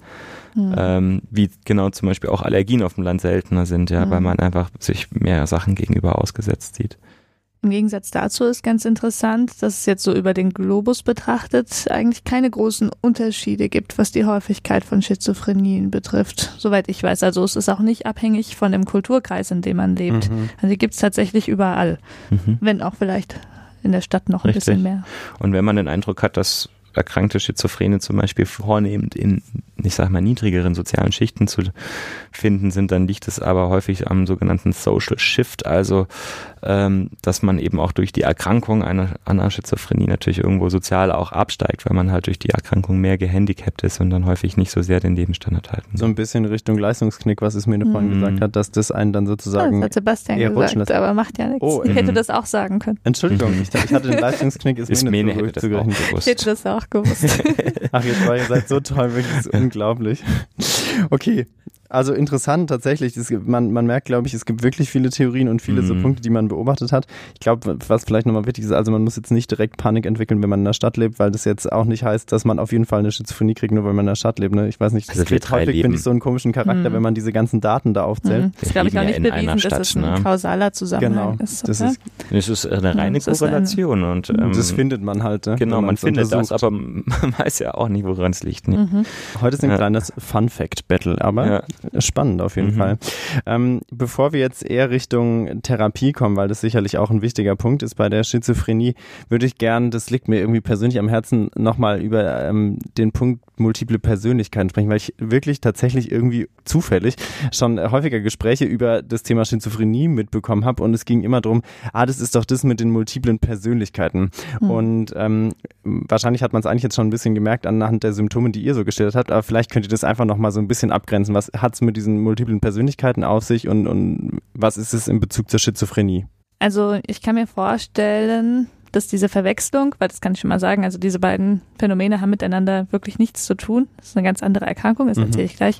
Ich kann mir vorstellen, dass die Verwechslung vielleicht daher kommt, dass der Name der Schizophrenie ja so ein bisschen so klingt. Das heißt irgendwie Abspaltung der Seele und jeder hat so die Vorstellung, man ist eine gespaltene Persönlichkeit und dann mhm. ist vielleicht der Weg nicht so weit zu denken, das ist doch das mit den multiplen. Das stimmt. Für alle, die die Altgriechisch sprechen, ist es auf jeden Fall eine, eine sinnvolle Herleitung. Genau. Diese sogenannten multiplen Persönlichkeiten, da handelt es sich um die dissoziative Identitätsstörung. Und das ist eine Störung, die steht in einem ganz anderen Kapitel unseres aktuellen Diagnosesystems. Mhm. Und ähm, für, für diejenigen, die damit jetzt nichts anfangen können, also das ist eine Störung, wo die Person äh, empfindet, dass äh, verschiedene Persönlichkeiten ähm, in ihr wohnen, die mhm. dann abwechselnd agieren. Ähm, und ähm, das erklärt man sich eher als eine Art Überlebensstrategie, die sich nach schwerer Traumatisierung entwickeln kann. Mhm. Ähm, und das ist ja schon mal ein ganz grundlegender Unterschied zur Schizophrenie. Wir haben ja gerade gesagt, es gibt viele Theorien über die Entstehung von Schizophrenien. Aber das gehört nicht dazu, also dass nach einer schweren Traumatisierung eine Schizophrenie entsteht. Und darüber hinaus, wir haben ja die Symptome jetzt ganz ausführlich besprochen, ist es eben kein Symptom der Schizophrenie, dass man das Erleben hat, ähm, dass verschiedene Personen in einem agieren, sondern ähm, also auch wenn wir besprochen haben, es gibt so Ich-Grenzenstörung, ähm, grundsätzlich ähm, erlebt sich die Person trotzdem noch als eine Person und nicht als multiple Persönlichkeiten. Mhm. Also das ist wirklich ein großes Missverständnis, dass das verwechselt wird. Sehr schön, Ismene. Das mhm. kam imperativ. Vielen Dank für diese kleine Abgrenzung. Nein, Imperativ wäre, verwechselt es jetzt bitte nicht mehr. Achso, ja. dann war das jetzt der Imperativ. Ja. Sehr schön, dass du ihn nachgeschoben hast. Gut, das war mir tatsächlich wichtig, weil ich glaube, dass das häufig irgendwie so durch die durch die Welt geistert, sage ich mal in Anführungszeichen. Und es ist ja, wie du gerade gesagt hast, auch gar nicht mal so unverständlich, dass man das verwechselt. Aber ich glaube, es ist wichtig, kurz drüber mhm. zu sprechen, dass man es äh, nicht mehr verwechselt. Ja, nicht mehr tun. Sehr gut. So, wir haben glaube ich, gut verstanden, dass eine Schizophrenie ganz schön einschränkend sein kann für die Menschen und dass sie darunter tatsächlich auch ganz schön leiden können. Ähm, jetzt natürlich ein wichtiger Punkt, Sebastian, du hast vorhin gesagt, dass man eben auch Symptome lindert. Das heißt, wir kommen zum Punkt äh, Therapie. Meine erste Frage zum Thema, wer ist denn eine Schizophrenie eigentlich immer auch ein Behandlungsgrund? Naja, immer ist ein hartes Wort, das wissen wir das alle. Sollten wir ja nie sagen, es war suggestiv, genau. ich gib's zu. Immer haben wir im Medizinstudium gelernt, ist immer falsch. Aber ähm, also ja, tatsächlich ist es in den meisten Fällen schon Behandlungsgrund, wobei natürlich die Entscheidung, ob man behandelt, beim Patienten liegt. Mhm. Und ich das durchaus schon erlebt habe, dass ähm, Menschen sich gegen eine Behandlung entscheiden. Also ähm, in allen ähm, Ausprägungsgraden der Schizophrenien, sage ich mal. Also gut nachvollziehen konnte ich es tatsächlich bei, bei manchen Patienten, die eine leichtere Schizophrenie hatten, sagen wir mal, jetzt, die hatten dann so Phänomene wie Gedanken laut werden, also ihre eigenen Gedanken als Stimme wahrgenommen, aber das war für die soweit in Ordnung, die wurde dann, wurden dann nicht abgelenkt und dann haben die auch gesagt, ich möchte jetzt nicht Medikamente zum Beispiel dagegen nehmen mhm. und haben gesagt, ich will lieber lernen, damit zu leben. Wobei, dann sieht man ja trotzdem auch eine Form von Behandlung, weil dann schon empfehlenswert ist, einfach auch ähm, zumindest mal was über die Erkrankung zu lernen, das richtig einzuordnen. Das ist ja auch schon eine erste Form von Behandlung. Also Psychoedukation zum Beispiel. ich wollte gerade sagen, das zweite ja, Spezialgebiet, genau. Fässer und Psychoedukation genau, aber eben, Sebastians Was halt definitiv jetzt nicht sein muss, ist, dass man es immer mit Medikamenten behandeln mhm. muss. Wobei wir ehrlich sagen müssen, in den meisten Fällen brauchen wir aber eine medikamentöse Therapie, weil die Erkrankung eigentlich ähm, zumindest in der Ausprägung der Symptome anders häufig nicht ähm, in den Griff zu kriegen ist. So, ähm, um die Therapie aber zu erläutern, müsste man halt einfach auch nochmal sagen, dass die Erkrankung nicht immer gleich verläuft. Also wir haben bei den Schizophrenien eben auch episodenhaft ähm, verlaufende ähm, Krankheitsverläufe, da beißt sich jetzt die Katze ein bisschen in den Schwanz äh, von den Wörtern her, aber das heißt, wir haben, wir haben Episoden mit mehr Krankheitsaktivität, Episoden mit weniger Krankheitsaktivität. Mhm. Wir haben auch teilweise gesunde Phasen, die unterbrochen von kranken Episoden werden. Mhm. Ähm, das ähm, ist zum Beispiel gerade am Anfang der äh, Therapie dann häufig so, dass man auch in den gesunden Phasen versucht, die Medikation wieder zu reduzieren oder abzusetzen und einfach zu sehen, sind es überhaupt wiederkehrende Episoden. Das kann man ja häufig nicht sagen, wenn man keine Glaskugel. Äh, wenn man zum Beispiel jetzt aber eine, ähm, also eine Schizophrenie hat, die von einem Typ ist, der jetzt eher so, so chronisch anhaltend ist, man ist eigentlich dauerhaft eingeschränkt, hat ständig Symptome, dann empfiehlt sich eigentlich fast nur eine Medikation, wenn man die Krankheit behandelt haben möchte. Mhm. Und der schwerste Fall, den wir tatsächlich auch manchmal sehen, ist, dass das Maß an Realitätsverkennung eben so groß ist, dass man natürlich keine Behandlung wünscht. Und ähm, es gibt dann tatsächlich auch Einzelsituationen, wo wir dann echt ähm, in der Pflicht sind, darüber nachzudenken, ob man das nicht mit einem Gericht verhandeln muss, weil es zum Beispiel lebensgefährliche Situationen gibt. Mhm zum Beispiel den Fall, man hat eine Krebserkrankung, ähm, aber gleichzeitig eine Schizophrenie und ist zum Beispiel der Meinung, ja, das ist jetzt aber von Gott gemacht, diese Krebserkrankung und das äh, wird schon irgendwie weggehen und äh, der, der prüft mich nur und deswegen lasse ich die nicht behandeln. Da müssen wir zum Beispiel davon ausgehen, da lässt sich jetzt jemand nicht behandeln wegen der Erkrankung und das mhm. ist dann eine super gefährliche Situation. Und ähm, dann würde man zum Beispiel auch ein Gericht entscheiden lassen, ob man tatsächlich so eine Art Zwangsmedikation ähm, macht, einfach um einmal zumindest einen freien Willen herzustellen, damit die Person sagen kann, möchte ich wirklich, dass dieser Krebs nicht behandelt wird oder soll, also will ich das entscheiden oder soll meine Schizophrenie das entscheiden? Mhm. So, das waren jetzt so drei Szenarien, die alle relativ hart waren und es gibt viele, viele Zwischenräume. Die, die harten Punkte waren, glaube ich, sehr wichtig, um mhm. zu erkennen, wie das eben sein kann, wie es abläuft und, und was da eine Rolle spielt. Ähm, meine Frage wäre jetzt noch, du hast vorhin auch, äh, oder ihr habt es beide, glaube ich, gesagt, dass äh, schon die Diagnostik im Prinzip manchmal Wochen in Anspruch nehmen kann. Wenn die Leute dann hier in der Klinik sind, sind die auch über Wochen oder noch länger auch da oder ist es dann schon auch irgendwie relativ schnell abgehakt? Also ähm, die Diagnose wird ja nicht immer ähm, stationär gestellt, die mhm. kann man natürlich auch ähm, ambulant stellen. Also daran soll es nicht hängen. Aber wenn wir Patienten in der Klinik behandeln, zum Beispiel zur medikamentösen Einstellung, ähm, dann ähm, nehmen wir uns da schon in der Regel, wenn der Patient einverstanden ist, mehrere Wochen Zeit, weil mhm. man diese Medikamente ähm, schrittweise eindosiert und dann eben über einen etwas längeren Zeitraum den Verlauf sich anschauen muss. Ähm, und ähm, weil es einfach verträglicher ist, wenn man das nicht so wahnsinnig schnell macht. Wir wollen auch nicht, dass man mehr äh, Medikamente einnehmen muss als unbedingt nötig und es braucht einfach auch immer eine gewisse Zeit, bis sich die Wirkung dann entfaltet. Und ähm, dazu gibt's eben noch, Sebastian hat es ja schon angedeutet, so psychotherapeutische Angebote wie Psychoedukation. Und auch das, äh, wenn man schon jetzt ähm, in der Klinik so eine multimodale Behandlung, wie wir es nennen, macht, ähm, dann braucht es natürlich auch ein bisschen Zeit, um das ganze mhm. Wissen zu vermitteln. Da gibt es ein paar ganz gute Gründe. Ähm, aber das heißt im Umkehrschluss überhaupt nicht, dass man eine Schizophrenie nur mit einem wochenlangen stationären Aufenthalt behandeln könnte. Also viele sind überhaupt nicht stationär, sondern bekommen äh, vom niedergelassenen Psychiater ähm, Medikamente und oder Informationen mitgeteilt. Okay, wichtige Punkte.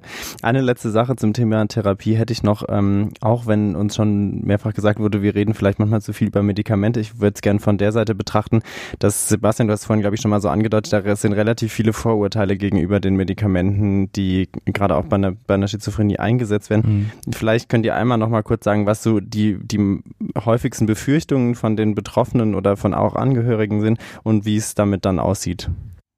Also was ich ganz häufig höre, das habe ich vorhin schon wieder gegeben, ist die Angst, dass man dann in seiner Persönlichkeit verändert wird, also dass man ein anderer Mensch ist durch die Medikation. Also das kann ich entkräften, das habe ich echt noch nie erlebt, dass man ein komplett anderer Mensch ist. Ja, natürlich ähm, behandeln wir mit den, mit den Medikamenten, also es sind die Antipsychotika in der Regel, ja, behandeln wir eine Zielsymptomatik, die soll ja auch weggehen. Mhm. Darüber müssen wir uns natürlich einig sein. Ähm, und dann verändert man sich natürlich auch insofern, als dass man diese Krankheitssymptome nicht mehr hat. Mhm. Was auch noch sehr häufig ist, was zum Beispiel auch in der Psychiatrie in den äh, 60er, 70er, 80er Jahren eben noch sehr gängig war, dass die Medikamente sehr starke Nebenwirkungen gemacht haben und dann diesen sogenannten Zombie-Effekt hatten, ja, dass man also so eine starke Muskelsteifigkeit hat, sehr verlangsamt ist. Ähm, das ist zum Beispiel die Nebenwirkung von sogenannten klassischen ähm, Antipsychotika, die setzen wir heutzutage nur noch äußerst selten ein. Also es gibt Medikamente mit einem besseren Nebenwirkungsprofil, die das nicht mehr machen. Ähm, und dann gibt's auch eben die Sorge, dass Medikamente abhängig machen könnten.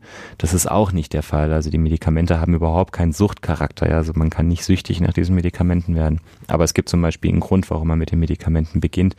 Man kann es vergleichen mit einem Bluthochdruck. Ja, wenn man die natürlich absetzt, ähm, hatte man einen zuvor therapierten Bluthochdruck, der plötzlich wieder hochschnellt. Ja, das heißt, mhm. ich habe wieder Symptome, wenn ich die mhm. Medikamente absetze, aber das ist nun mal nicht ähm, die Schuld der Medikamente, sondern die Krankheit, die man natürlich mit Medikamenten behandeln will. Fallen dir noch Vorurteile mhm. ein, Ismene? Nee, ich glaube, du hast sie ganz gut erfasst. Ja. Ähm, vor allem dieser Zombie-Effekt, ich glaube, mhm. das ist auch so ein ähm, so ein Vorurteil, was wahrscheinlich bei ganz vielen Menschen ganz unbewusst, ganz tief verankert ist, weil das einfach in den Medien so häufig dargestellt wird in, in älteren und vielleicht auch neueren Psychiatrie-Filmen und mhm. Darstellungen. Mhm. Ähm, ja, Auf hat man Fall. sofort so ein Bild vor mhm. Augen von, von diesen Zombie-Menschen, die da ganz willenlos äh, in der Psychiatrie vor sich hin vegetieren. Mhm. Oder rumgeistern, ja. Genau, es ist leider wirklich ein ein blödes Vorurteil.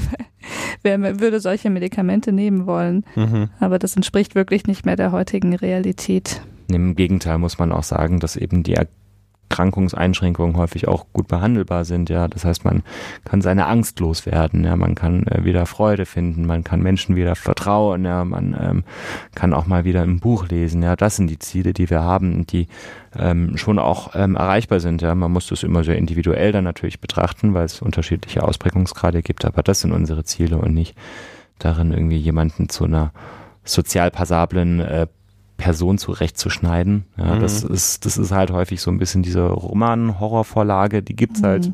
Die ist auch sehr populär, aber die entspricht nicht dem, was heutzutage passiert bei uns. Mhm. Ihr habt jetzt häufiger von episodenhaftem Verlauf gesprochen und Symptomlinderung. Wie ist denn äh, der Erfolg von so einer Therapie und kann man von der Schizophrenie eigentlich auch geheilt werden?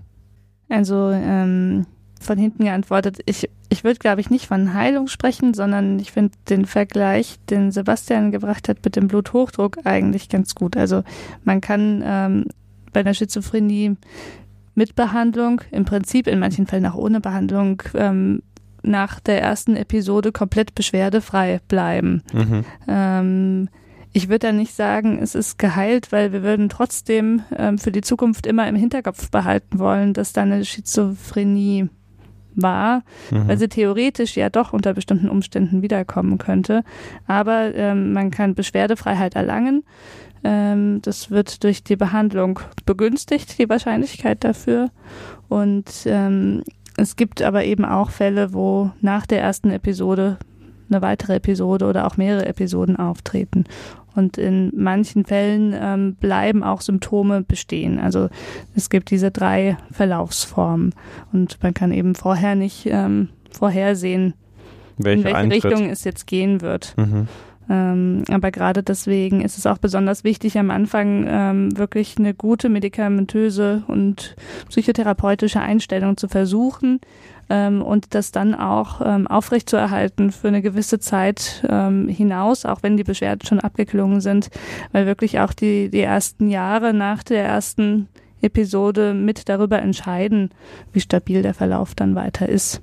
Richtig, Dr. Kromer? Mhm. Ja, ich glaube, grundsätzlich muss man eben die Schizophrenie schon als eine chronische Erkrankung betrachten. Das heißt, mhm. es wird einfach ein Lebensthema bleiben, wenn es aufgetreten ist. Mhm. Und wir also auch gesagt haben, dass es eine Schizophrenie ist und andere Diagnosen ausgeschlossen haben, die eben nur temporär wären. Und eine Schizophrenie hat nun mal das Charakteristikum, ähm, dass man sie nicht mehr so richtig loskriegt. Wenn man Glück hat, kann man natürlich auch keine Erkrankungsphasen mhm. mehr haben. Aber die Regel mhm. ist die, dass es wieder welche gibt oder dass es auch einen schleichenden Verlauf gibt. Ja. Mhm. Mhm. Und wenn man jetzt von so ein bisschen mehr an den Alltag denkt, studieren oder arbeiten mit Schizophrenie, geht es überhaupt und, und wo find, sind vielleicht Hilfen oder wie, wie finden die Betroffenen gut in den Alltag zurück? Also grundsätzlich ähm, ist das eine, schon eine sehr individuelle Frage. Ähm, und ähm, wichtig ist, egal was man macht, ob man jetzt ähm, arbeitet, eine Ausbildung macht, studiert oder zur Schule geht, dass man ähm, wirklich, wenn man eine Schizophrenie hat, auf die individuelle Belastbarkeit achten sollte, weil einfach eine Überforderung ein ganz großes Risiko für eine Verschlechterung der mhm. ähm, Symptome darstellt. Das heißt, das ist was, was man gar nicht pauschal für alle Patienten beantworten kann, sondern man muss das besprechen und dann auch so ein bisschen ausprobieren, was erzeugt ähm, Stress, was erzeugt auf jeden Fall zu viel Stress, in welchem Rahmen ähm, fühlt man sich stabil und ähm, davon hängt letztendlich ab, was man auch empfehlen würde. Es gibt Leute, die sind gerade von ähm, theoretischem Lernen besonders gestresst und gar nicht so sehr von praktischem Arbeiten. Muss man sich halt überlegen, ist dann ein theoretisches Studium das Richtige. Bei mhm. anderen ist es vielleicht gerade umgekehrt. Ähm, bei manchen hängt es vielleicht an bestimmten äh, Arbeitszeiten, ähm, dass Stress entsteht. Insofern, ähm, genau, wäre zum einen eine wichtige Hilfe die individuelle Auseinandersetzung, also die individuelle Psychotherapie. Ähm, genau, und dann ähm, können wir dann was erzählen über Hilfsangebote. Ja, was also natürlich immer ein wichtiger Bestandteil ist, dass man eben den Weg in den Alltag zurück hm. ähm, findet. Und das ist natürlich wirklich gar nicht so eine leichte Aufgabe, unter Umständen nach einem langen Klinikaufenthalt, nach dem Schock irgendwie die Erkrankung zu haben und dann fehlt auch das Zutrauen. Mhm. Gibt es aber auch verschiedene Angebote tatsächlich, dass das besser gelingt. Also zunächst mal versuchen wir auch häufig unsere, wenn wir eine stationäre Behandlung haben, ähm, die gut ausklingen zu lassen. Das heißt, irgendwie vermehrt Belastungserprobung im eigenen Haus zu machen, ja, wieder mhm. mehr Selbstständigkeit ähm, zu fördern. Man übt sozusagen seinen Alltag. Man übt es, ja. Was mhm. aber auch häufig die Regel ist, ist, dass man ähm, jetzt gar nicht stationär war, sondern ambulant ist. Es gibt dann zum Beispiel auch einen sozialpsychiatrischen Dienst. Ähm, das sind also zum Beispiel Sozialarbeiter, die einmal die Woche vorbeikommen, einem einfach auch helfen, zum Beispiel bei bürokratischen Aufgaben ähm, zum Amt zu gehen oder irgendwie ähm, eine berufliche Wiedereingliederung zu beantragen. Also berufliche Wiedereingliederung ist auch ein gutes Stichwort wenn es eben darum geht, wieder in den Beruf zurückzufinden. Es gibt eben auch die Möglichkeit, das gibt es für alle Erkrankungen, wird eigentlich auch immer benutzt, dass man eben stufenweise sozusagen seine Stundenzahl wieder erhöht. Man fängt dann also an mit zwei Stunden täglich oder so, ist einfach um ganz, ganz langsam die Belastung wieder zu trainieren. Ähm, es gibt ähm, auch äh, Tagesstätten ja, für schwerer Betroffene, wo man einfach auch tagsüber hingehen kann und dann äh, verschiedene Therapien macht, ja einfach auch eher so mit dem Anspruch, dann vor allem eine Beschäftigung zu haben. Mhm. Ähm, und eine Tagesstruktur zu haben. Es gibt ambulante Pflegedienste, die auch kommen, mit einem die Medikamente richten, kontrollieren, dass man die Medikamente richtet. Ja, ein ganz, ganz wichtiges Thema, ja. Ähm, Medikamentencompliance ähm, zu prüfen. Ja, das können die Pflegedienste übernehmen. Ähm, es gibt äh, zum Beispiel gerade, sind ja viele jüngere Menschen betroffen. Es gibt dann auch ähm, äh, Rehabilitation psychisch, psychisch Kranker. Das sind jetzt ähm, eben für ähm, also Betroffene, die jetzt gerade einfach irgendwo nicht eine abgeschlossene Ausbildung haben oder zumindest im alten Beruf nicht mehr arbeiten können, die können dann eben auch in so einer RPK-Maßnahme, nennen wir das, ähm, zum Beispiel eine Ausbildung machen, eine begleitete. Master of Sozialpsychiatrie. Hm. Hm. Auf jeden Dem Fall. nichts mehr hinzuzufügen. Aber das glaube ich ja gut und zu wissen. Nein, also dass es, äh, ja, also es gibt noch was hinzuzufügen. Ich war noch nicht fertig. Mensch, Sebastian, ja, dann, dann äh, Also es gibt wir das mal natürlich aufhalten. für noch schwerer Betroffene gibt es eben auch betreute Wohnformen zum Beispiel. Es gibt ähm, betreute Wohngruppen ähm, bis hin auch zu psychiatrischen äh, Pflegeheimen. Mhm. Ja, also ähm, das heißt, wir haben für viele verschiedene Sch- Erkrankungsformen auch verschiedene Angebote, die dann eben auch den Bedarf entsprechend auffangen können und sollen. Und ich finde, das funktioniert tatsächlich auch erstaunlich gut, das System. Bist aber über die Frage hinausgeschossen. Mhm. Studieren und aber, aber als Master auf Sozialpsychiatrie darf man Ja, auch über die Alltag- Frage hinausschießen. Ich Ja. würde auch sagen. Alltag Okay. ist ja sehr, Ah, sehr ja, Alltag divers. zurück. Ach, ja, Aber okay. ich glaube auf jeden Fall sehr wichtig, äh, was du alles gesagt hast, weil man daraus so ein bisschen merkt, dass es auf jeden Fall schon viele Angebote gibt heute, die Mhm. äh, das Leben mit so einer Schizophrenie tatsächlich dann deutlich verbessern können Mhm, tatsächlich und richtig, eben genau. dafür sorgen, dass die Leute irgendwie auch in den. Alltag angebunden sind, was ja, Mhm. glaube ich, echt schon mal ein wichtiger Punkt ist. Mhm. So, Sebastian, jetzt kommen wir, äh, leider will ich jetzt nicht sagen, aber jetzt kommen wir nochmal zu dir und zwar, hast du, wenn ich es richtig weiß, mal ein Thema zum Thema Sexualität und Schizophrenie gehalten. Ähm, Ein Vortrag meinst du? äh, Ein Vortrag, mhm. ja, was habe ich Ja. gesagt? Ein Thema zum Thema. Boah, shit. ey. Aber Mein- wir mein- können das mein- Thema auch mal zum Thema machen Mein, später. mein Gehirn ist auch schon ein bisschen verbraucht, merke ich. Also du hast einen Vortrag gehalten zum Thema Ja. Sexualität und Schizophrenie. Warum das Thema und was ist sozusagen die Relevanz? Mm, Einmal das Thema, weil es gerne vergessen wird, so ein bisschen, ja, angesichts dieser gruseligen Erkrankheit, äh, Erkrankung Schizophrenie und dann braucht man dann eine Therapie und wie geht's mit der Arbeit weiter und sowas wird Mhm. auch häufig eins bisschen vergessen. Das ist aber ein ganz, ganz ähm, grundlegendes menschliches Bedürfnis ist, Nähe ähm, und Sexualität auch zu erfahren. Und das ist ähm, wahnsinnig problematisch wird häufig. Das ist ähm, eben eine große Schwierigkeit. Ähm, also auf der einen Seite ist die Erkrankung selber halt auch ein echter Lustkiller. Mhm. Ähm, also gerade zum Beispiel, wenn man Angst hat, dann ist einfach an Erotik, in Sexualität, aber auch häufig an, an zärtliche Nähe ähm, überhaupt nicht zu denken. Ähm, dann ist es je nach, ähm, je nach Grad der Betroffenheit einfach auch wirklich schwierig, zum Beispiel einen Partner zu finden. Also die Erkrankung legt einem da viele, viele Steine in den Weg.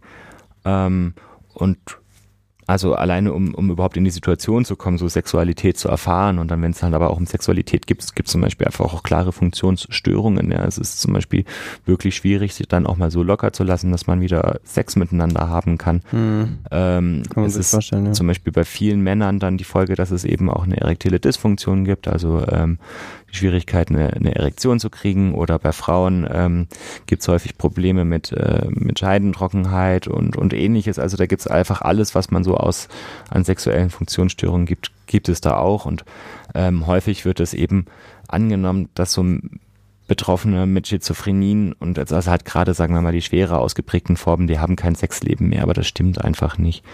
Weil das Ähm, Bedürfnis nach wie vor da ist, ne? Das, das ist Bedürfnis kennt das ja jeder und ist jeder. auch da, genau. Und Mhm. ähm, das hat tatsächlich mehrere Implikationen. Einmal, dass das natürlich ein wahnsinnig wichtiger Bestandteil des Lebens ist, aber auf der anderen Seite zum Beispiel gibt es auch häufig so ein bisschen Formen von sehr ungeschützten Schlecht Geschlechtsverkehr, der dann einfach auch ähm, schwierig äh, sein kann, dass man sich eben mit ähm, Infektionserkrankungen ansteckt. Ähm, dass da einfach klar ist, dass da eine, eine Verhütung, also dass Safer Sex ähm, äh, praktiziert wird und das Thema wird nicht angesprochen und Mhm. deswegen ist es wichtig, das auch anzusprechen, ja, weil wir halt manchmal auch Betroffene haben, die besonders schutzbedürftig sind, sich nicht auskennen mit dem Thema und dann auch jemanden brauchen, der die da cancelt. Und ähm, die andere Ebene ähm, dabei ist, dass viele von den Medikamenten, die man einnimmt, einfach auch als Nebenwirkung ähm, einen Libidoverlust machen oder halt richtige Funktionsstörungen. Und ähm, das muss man eben auch nicht einfach so hinnehmen, aus einem guten Grund nämlich, mh, weil diese Nebenwirkungen häufig so einschränkend in der Lebensqualität sind, dass die meisten Leute deswegen ihre Tabletten absetzen. Und das ist so ein bisschen der Worst Case, den wir in der Schizophreniebehandlung haben. Mhm. Und den wollen wir vermeiden. Deswegen lohnt es sich darauf, dieses Thema zu gucken. Und ähm, zum Beispiel auch neben der Wirkung der ähm, Tablette darauf zu achten, dass es gut verträglich ist in puncto sexuelle Funktionsstörungen. Und selbst wenn, gibt es eben auch immer noch die Möglichkeit, ganz herkömmlich eben mit äh, PDE5-Hämmern zu behandeln. Das heißt also, das gute alte Viagra hilft auch ähm, einem schizophrenen Mann ja wieder eine Erektion zu haben. Und ähm, das wird immer gerne vergessen, unter den Tisch gekehrt und deswegen dieser Vortrag. Ja, wichtig. Ich glaube, es ist ja ein Thema, was schon bei Menschen ohne Schizophrenie häufig unter den Tisch gekehrt wird oder was wenig mhm. gerne angesprochen wird. Und äh, gerade wenn dann so eine, eine Erkrankung oder äh, Störung hinzukommt, dann, äh, wie du gesagt hast, dann kehrt man es im Prinzip noch mehr unter den Tisch, weil man denkt, das ist so in der, in der Mitte von, mhm. vom Leben, dass alles andere so ganzseitig hinunterfällt. Und das ist ja echt ein bisschen Irrglaube. Ja. Ich glaube, das passiert einem leider häufig mhm. so im. Alltag, ne?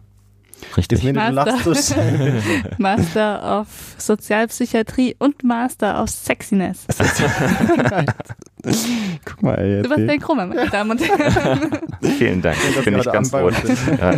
Mhm. Zum Glück hört man nicht, wenn man rot wird. Ähm, wir sind jetzt so ein bisschen bei diesem, äh, bei dieser gesellschaftlich-soziologischen Metaebene angelangt. Ähm, deswegen würde ich noch gerne auf den Punkt zu sprechen kommen. Und zwar hier in der Klinik wird die Schizophrenie auch immer so ein bisschen diskutiert. Und zwar geht es da um den Begriff Krankheit und Schizophrenie. Und da, da ist viel Diskussion. Vielleicht könnt ihr einmal kurz sagen, was da eigentlich dahinter steckt, weil das vielleicht auch äh, für Menschen außerhalb der Klinik ganz interessant ist. Genau, also ähm, bei uns in der Klinik, ich habe auch insgesamt ähm, an verschiedenen anderen Orten der Welt gibt oder es kritische Stimmen, wenn es darum geht, die Schizophrenie als oder alle Schizophrenien in einen Krankheitstopf zu werfen. Mhm. Also das ist ein Hilfskonstrukt, was wir momentan noch haben und auch brauchen, weil eben vieles noch nicht hundertprozentig verstanden ist. Aber ähm, es gibt mehr und mehr Wissen über ähm, über Schizophrenien, die zumindest früher als Schizophrenie wahrscheinlich diagnostiziert worden wären, die aber eine ganz spezifische und heute jetzt erkennbare organische Ursache haben. Also okay. zum Beispiel bestimmte Gehirnentzündungen, die genau die gleichen Symptome machen können. Mhm. Oder so ein ganz historisches Beispiel wäre zum Beispiel die Neurosyphilis. Also ähm, die gibt's heute zum Glück viel seltener ähm, bei uns, aber ähm, die, die kann auch genauso aussehen wie Schizophrenien aussehen, nur dass man eben die Syphilis diagnostizieren kann und auch mit Antibiotika behandeln kann. Im Idealfall zu einem viel früheren Zeitpunkt, ähm, so dass es gar nicht mhm. erst das Gehirn betrifft. Genau, und ähm, wahrscheinlich ähm, gibt es noch viel mehr benennen, potenziell benennbare Auslöser für diese Symptome. Ähm, aber bei den allermeisten Schizophrenien finden wir heutzutage keinen ähm, keinen speziellen körperlichen Befund. Mhm. Also vielleicht fehlt uns noch irgendwie die richtige Untersuchungsmethode für manche, aber ähm, momentan muss man festhalten, ist es wirklich selten, dass man so eine spezielle körperliche Ursache findet. Wir versuchen es immer, wir gucken, ähm, aber das ist so ein bisschen ähm, der Aufhänger, dass man sagt, eigentlich ist es halt eine grobe Verallgemeinerung okay. von Schizophrenie zu sprechen. Und wer weiß, was die Zukunft bringt. Vielleicht werden wir irgendwann da viel feiner differenziert, äh, differenzierte Unterkategorien haben schon so ein bisschen auch dieser Trend, dass man ja generell in der Medizin auch versucht, so alles sehr individualisiert und sehr, sehr zugeschnitten sozusagen zu betrachten. Und es geht ja ein bisschen eigentlich in eine ähnliche Richtung, dass man eben viele kleine Ursachen mhm. auch findet, die dann eben nicht mehr so in einen großen Topf geschmissen werden können. Mhm.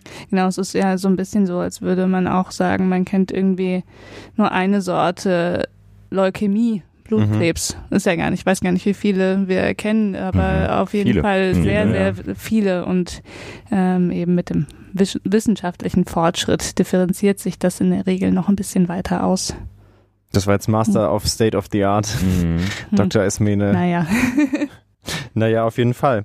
Okay, jetzt habt ihr auch noch so einen kleinen äh, Blick in das, was hier in der Klinik oder eben auch an, an vielen anderen Orten dieser Welt äh, diskutiert wird. Dann würde ich gerne zum Abschluss, denn tatsächlich sind wir in einem Abschluss angekommen, ähm, nochmal so zum großen Ganzen. Und zwar, wir haben es, glaube ich, mehrfach gesagt, die Schizophrenie ist heute leider wirklich nach wie vor sehr stigmabehaftet.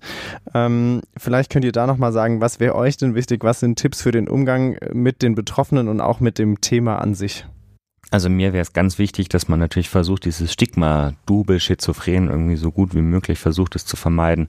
Ja, vor glaub, allem, das bleibt ja nicht bei du bist schizophren, sondern du bist ja bekloppt, irre, genau, das, verrückt. Das, das, ist dann, das ist dann eben assoziiert mit du bist verrückt, du mhm. bist irgendwie nicht mehr ernst zu nehmen und du befindest dich nicht mehr mit mir auf Augenhöhe. Mhm. Und das ist ungerecht. Also ähm, es ist einfach eine Erkrankung und ähm, wie es mir eben auch schon aufgeführt hat, vielleicht tatsächlich auch eine organisch bedingte Erkrankung. Es gibt ähm, eine große Zahl an Menschen, die sehr gut auf eine Therapie ansprechen, den Weg zurück ins Leben finden, führen, finden und eine Familie gründen können und ähm, dann auch äh, zufriedene Väter und Mütter sein können und ähm, ja, äh, der Umgang sollte sein, dass man also den Betroffenen möglichst auf Augenhöhe begegnet, dass man offen bleibt, dass man nicht gleich das Visier zuklappt und sagt, du bist doch verrückt, ich kann dich nicht mehr ernst nehmen. Das ist auch das, was meine eigene Erfahrung immer wieder ähm, zeigt, wenn ich äh, Patienten mit Schizophrenie habe. Die sind, sobald sie aus ihrer Akutphase rauskommen, wieder ähm, einfach Menschen, mit denen man irgendwie auch recht netten Umgang haben kann, die ähm, Persönlichkeiten sind und ähm, die es auch ähm, auf jeden Fall schaffen, Freunde zu haben und man soll das nicht irgendwie so von vornherein aburteilen. Mhm. Hast du sehr schön gesagt. Ja, ich glaube tatsächlich auch, dass also dieses Thema Sprache ist, schon mhm. wirklich relevant, weil man häufig mit einer Selbstverständlichkeit Sachen verwendet, über die man eigentlich nicht so genau Bescheid weiß und die kriegen, das ist dann so ein Selbstläufer und das kriegt dann so einen ganz unguten Charakter eigentlich. Also, mhm. Also glaube ich ein wichtiger Punkt. Mhm. mhm. Tja, was sage ich jetzt noch dazu? Du kannst ähm, uns was ähm. singen. Ah, dein Statement gesungen. Mir fällt eins noch ein, das ist mir nämlich von, wir haben ja davon gesprochen, dass manche Sachen gefährlich sind. Mhm. Ja, zum Beispiel, dass es Erregungszustände gibt oder dass man irgendwie imperative Stimmen haben könnte, die sagen, dass jemand was anderes. Also, Betroffene sind in der Regel nicht gefährlich. Mhm. Es passiert extrem wenig ja, mit, mhm. mit Menschen mit Schizophrenie. Also es ist wesentlich gefährlicher, eben zum Beispiel Umgang mit betrunkenen Menschen zu haben, die wir nicht als psychisch krank klassifizieren. Mhm. Also in der Regel sind die Betroffenen am Leiden und ähm, haben eine Krankheit, die sie fürchterlich belastet und, ähm, und sind nicht mhm. irgendwie gefährlich durch die Welt laufende ähm, Psychopathen, ja. Mhm. Also, Ganz im Gegenteil, also ja. eher gefährlich für sich selber. Mhm. Also ähm, eben manchmal ähm, bekommt man eben Befehle, ähm, die, die sich eher gegen einen selbst richten. Mhm. Ähm, und ich glaube, wir haben das auch irgendwann schon mal erzählt, oder? Ähm, Betroffene von der mhm. Schizophrenie sind eben eher ähm, gefährdet, Opfer von Straftaten zu werden. Einfach weil sie eben durch die Realitätsverkennung oft ähm, hilflos sind in der Akutphase, sich nicht so wehren können, vielleicht ähm, ja, äh, Dinge anders einschätzen, als sie es normalerweise tun würden. Also ähm, das ist nochmal eine ganz wichtige Info, eben keine Angst haben ja. und nicht wegschauen, mhm. sondern ähm, haben wir auch so ein bisschen anklingen lassen, dass ähm, dass gerade in der akuten ähm, Schizophrenie man häufig so ein bisschen Unterstützung von außen gebrauchen kann, um äh, überhaupt erstmal ins Gesundheits System zu finden. Und das sind ganz häufig eben Freunde und Angehörige, die sich Sorgen machen und die sich dann aber auch drum kümmern, vielleicht auch bei uns nachfragen, was kann ich denn jetzt tun? Ähm, er oder sie fühlt sich nicht krank und will davon nichts hören, aber ist offensichtlich krank. Also ähm, ich glaube, da kann man wirklich ähm, was Gutes tun, indem man sich dann auch nicht sofort abwimmeln lässt, sondern sich vielleicht wirklich nochmal mit der Problematik befasst, sich mhm. mit den, vielleicht gibt es noch Verwandte, mit denen man sich austauschen kann und zusammentun kann. Ähm, und dann äh, kann man, glaube ich, ähm, was ja unsere Zuhörer alles schon machen, auch wirklich was Gutes tun, indem man sich einfach ein bisschen dafür interessiert, was sind das für Phänomene. Das nimmt ja vielleicht auch ein bisschen Angst und indem man vielleicht auch das weitererzählt und den Leuten sagt, nein, das ist keine multiple Persönlichkeit, sondern ähm, genau, das einfach ein bisschen normaler werden lässt, auch über Schizophrenie zu sprechen. Ich glaube, mhm. bei, bei Depressionen sind wir da wirklich schon ein ganzes Stück weitergekommen. Ja, das ist ein guter Weg, stimmt. Da ist immer noch nicht gut, aber der Weg ist ganz der, gut. Es ist Weg. denkbar, über Depressionen zu sprechen. Und bei ja. der Schizophrenie sind wir da noch einige Schritte hinten dran, würde ich sagen. Was für ein Schlusswort. Äh, ich danke euch beiden für diese Folge. War nochmal spannend. War, glaube ich, wichtig, oder? Dass wir drüber gesprochen haben. Mhm. Ich glaube, es lag uns allen irgendwie am Herzen. Mhm. Und ähm, ja, ich denke, es ist Zeit, dass wir uns in der nächsten Folge wieder hören. Richtig. Ja, danke, Mori. Ja, sehr gerne. Es hat Spaß gemacht. Ich habe mich letztes Wochenende aufs Glatteis bewegt, deswegen muss ich jetzt tatsächlich in diesem Podcast Grüße senden. Und zwar soll ich Max und Patrick grüßen vom letzten Wochenende. Oh, wir fangen jetzt nicht an mit ah, Grüßen, Doch, oder? Ich muss das heute machen. Ich habe es ich hab's wirklich verkackt. Ich hätte es gerne umgangen, aber das muss okay, ich jetzt machen. Also okay, aber ich will einmal. Und danach machen wir es nie wieder. Auch nicht für Geld. Okay, naja. ähm, gebt uns doch mal ein paar Bewertungen auf iTunes. Das ja. haben wir lange nicht gesagt. Das mhm. wollte ich jetzt genau. an dieser Stelle mal wieder erwähnen. Liked unsere ähm, Fotos und schreibt uns. Das würde uns freuen. Ja. Und wir haben immer noch keinen Instagram-Account. Ja. Nee, also liked uns bitte nicht auf unserem Instagram-Account. Das kann nur ein Fake-Account. genau. Aber wir freuen uns wie immer, wenn ihr uns schreibt, wenn ihr Anregungen habt, äh, wenn ihr Nachfragen habt, scheut euch wirklich nicht. Über alle Kanäle sind wir eigentlich erreichbar und freuen uns immer über Rückmeldungen oder irgendwelche Meinungen von euch. Und Ganz in diesem Sinne, genau. vielen Dank fürs Zuhören. vielen Dank da draußen und bis zum nächsten Mal. Ciao, Tschüss. Ciao. Macht's gut.